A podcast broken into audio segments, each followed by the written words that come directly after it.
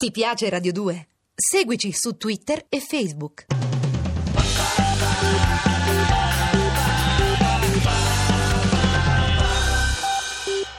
Ancora Cataribe, una Babilonia in cui però la torre rimane in piedi proprio perché tutti parlano una lingua diversa allora nel tradurci reciprocamente che troviamo la forza della differenza andiamo a scoprire i tanti racconti che il Cataribe ci può portare del mondo. Oggi stiamo viaggiando in Guatemala, ma come sapete in ogni puntata di Cataribe leggiamo anche uno dei vostri racconti, un vostro viaggio che ci avete descritto con le 2000 battute, spazi inclusi che avete a disposizione e che ci avete inviato al nostro indirizzo di posta elettronica cataribe-rai.it. Prima di continuare il viaggio in Guatemala con Ira Frontena e Lorenzo Scoles, invece andiamo ad ascoltare le tracce tibetane di Andrea Nicoli.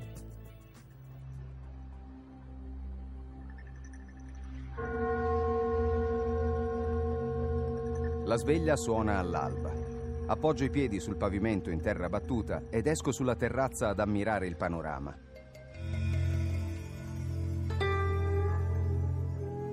Il cielo è già chiaro sopra Cele. L'aria dei 3000 metri è sottile e permette alla vista di perdersi a grande distanza, oltre i tetti di rami intrecciati, fino alla parete verticale scavata dalle acque della Kali Gandaki in millenni di paziente lavoro.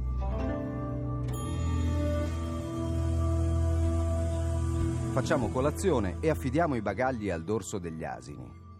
Nima ci attende in strada per guidarci lungo il ripido sentiero che porta al Ciorten posto sulla sommità del villaggio. L'altitudine si fa sentire e arrivo in cima col fiato corto. Poco male. Lo perdo completamente di fronte allo spettacolo che mi attende. Chilometri di parete friabile color ocra, modellata dalla pioggia a formare guglie, pinnacoli e terrazze.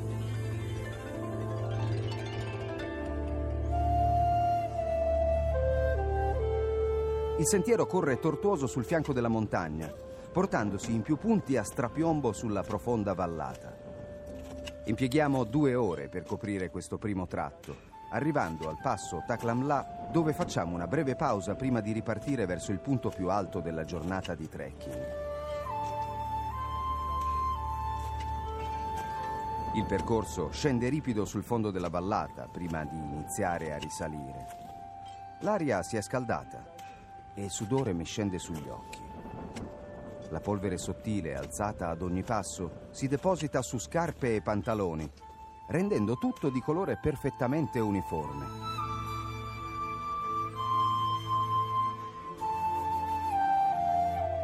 Più in alto, tra un'ansa del sentiero e l'altra, intravedo i nostri portatori curvi sotto il peso delle gerle assicurate alla fronte con una cinghia di tessuto.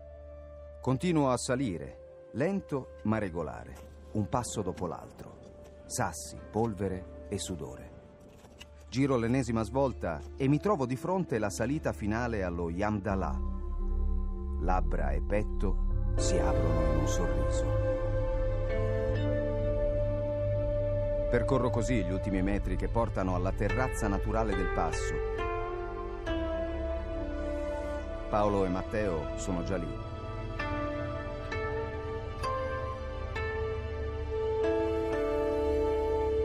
Ci stringiamo la mano senza dire nulla.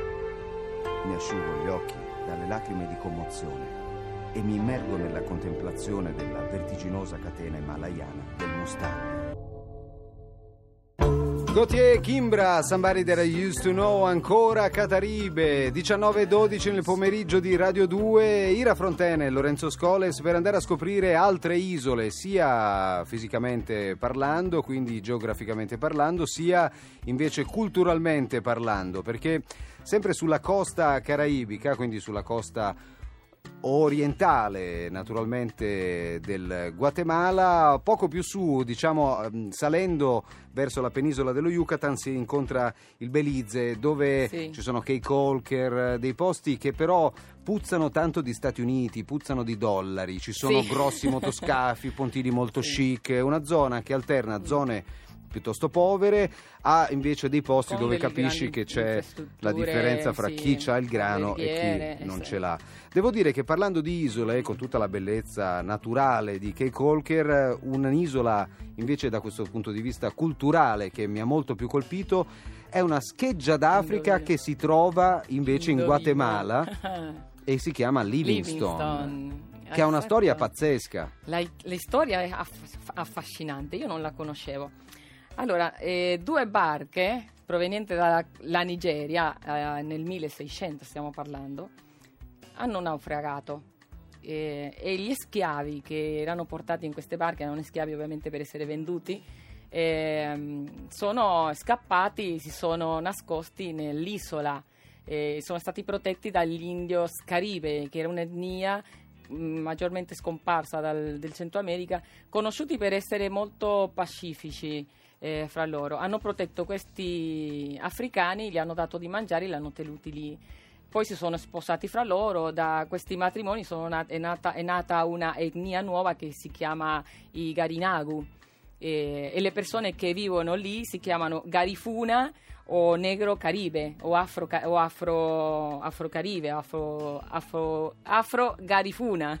E infatti quando arrivi a Livingstone eh, scopri qualcosa di molto diverso rispetto alle tante differenze che hai già incontrato in Guatemala, perché in Guatemala naturalmente trovi persone che hanno i tratti somatici che puoi tranquillamente riferire agli antichi Maya, anzi Sì, anche se c'era molto scura. un'usanza che attualmente non si pratica più, quella di schiacciare il cranio con delle tavole di legno per ottenere una forma a pinolo, direi Sì. io, una forma appuntita del cranio, cosa che era molto ben vista soprattutto dalle fasce aristocratiche Sì. dell'antica civiltà maya. Quello Sì. non si usa più fare, però diciamo che ancora vedi dei volti che ti fanno sentire quale fosse l'energia dei Maya di un tempo prima che arrivassero i conquistadores, vedi anche chi ha i tratti invece più ispanici, quindi di tutto Sì. ciò che dall'Europa è arrivato laggiù e poi a Livingstone invece trovi l'Africa, trovi Sì. persone Poi i che hanno Garifuna, proprio i tratti africani.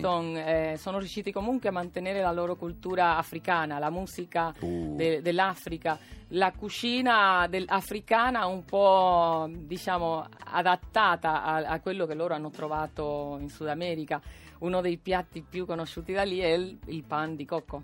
Pane di Ah, cocco. sono dei sapori dei sapori e dei colori, nonché proprio una vitalità diversa invece da quella più discreta che si incontra in Guatemala, perché il Sud America qualche volta rischia di correre, eh, cioè co- rischia di correre il pericolo di essere considerato un luogo abbastanza altisonante. Invece Sì. anche i guatemaltechi, così come i messicani, sono silenziosi. Il Sud America, nelle persone e nel loro atteggiamento, si presenta abbastanza silenzioso e discreto. Non Mo- è molto discreto, cacciarone. molto discreto, forse anche per questa forza appartenenza alle loro, alle- alle loro radici.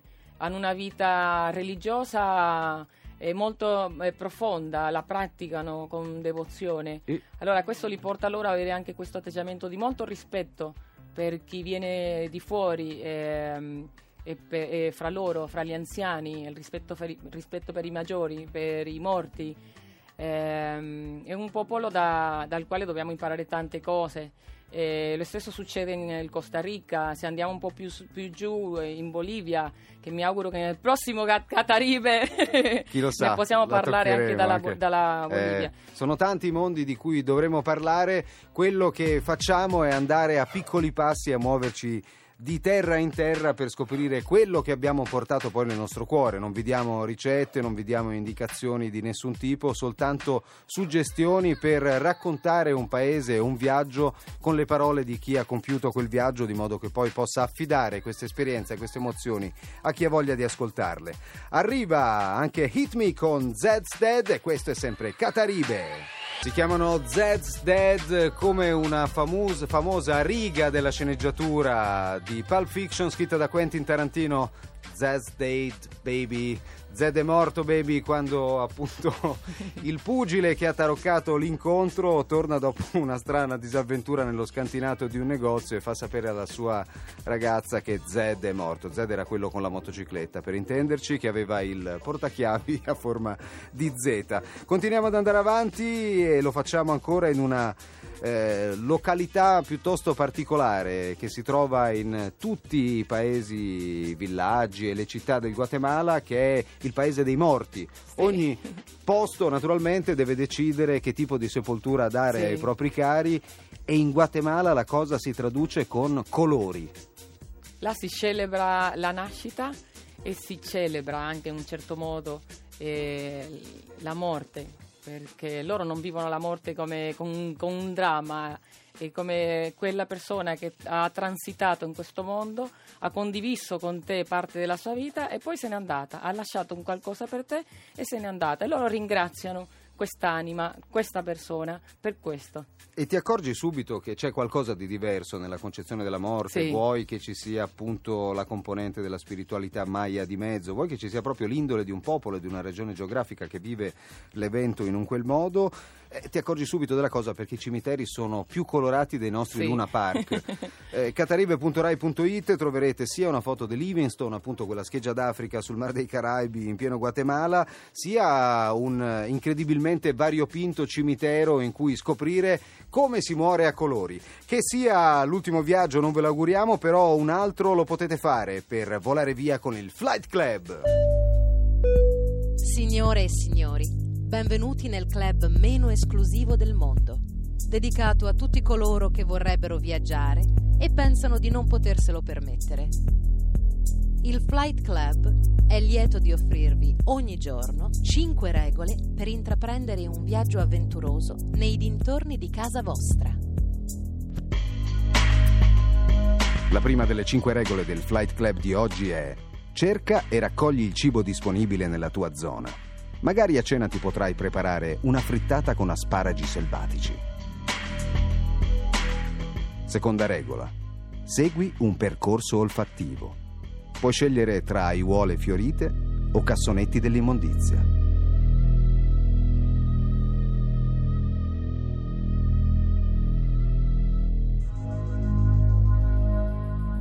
Terza regola.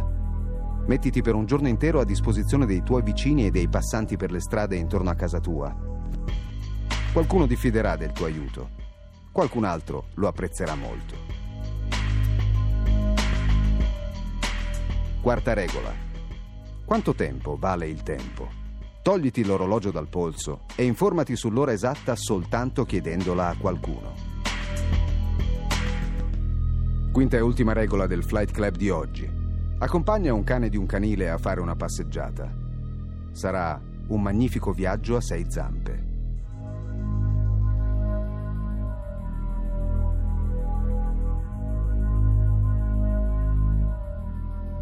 Flight Club. Chi vola basso, vola lontano.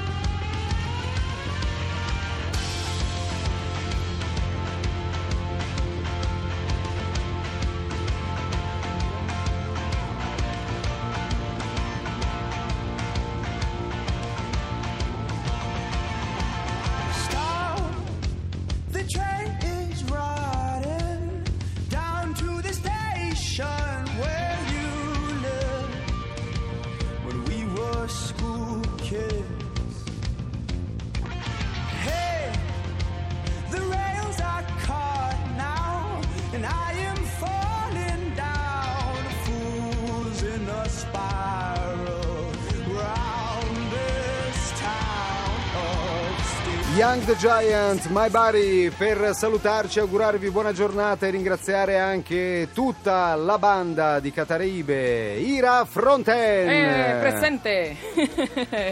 Io ringrazio velocemente a Concetta Cigozza dell'ambasciata del Guatemala della Repubblica Italiana e a Enzo Brilli. Enzo Brilli che ci ha accompagnati con le sue emozioni in Guatemala, così come abbiamo fatto con Massimiliano Capitolo alla parte tecnica, Saverio Spanò in regia, Francesca Capannolo e Laura Prati in redazione, la nostra assistente Giovanna Romano, i nostri curatori Angela e Lorenzo. Cataribe torna domani alle 18. Ciao! Sì, ciao! Ti piace Radio 2? Seguici su Twitter e Facebook.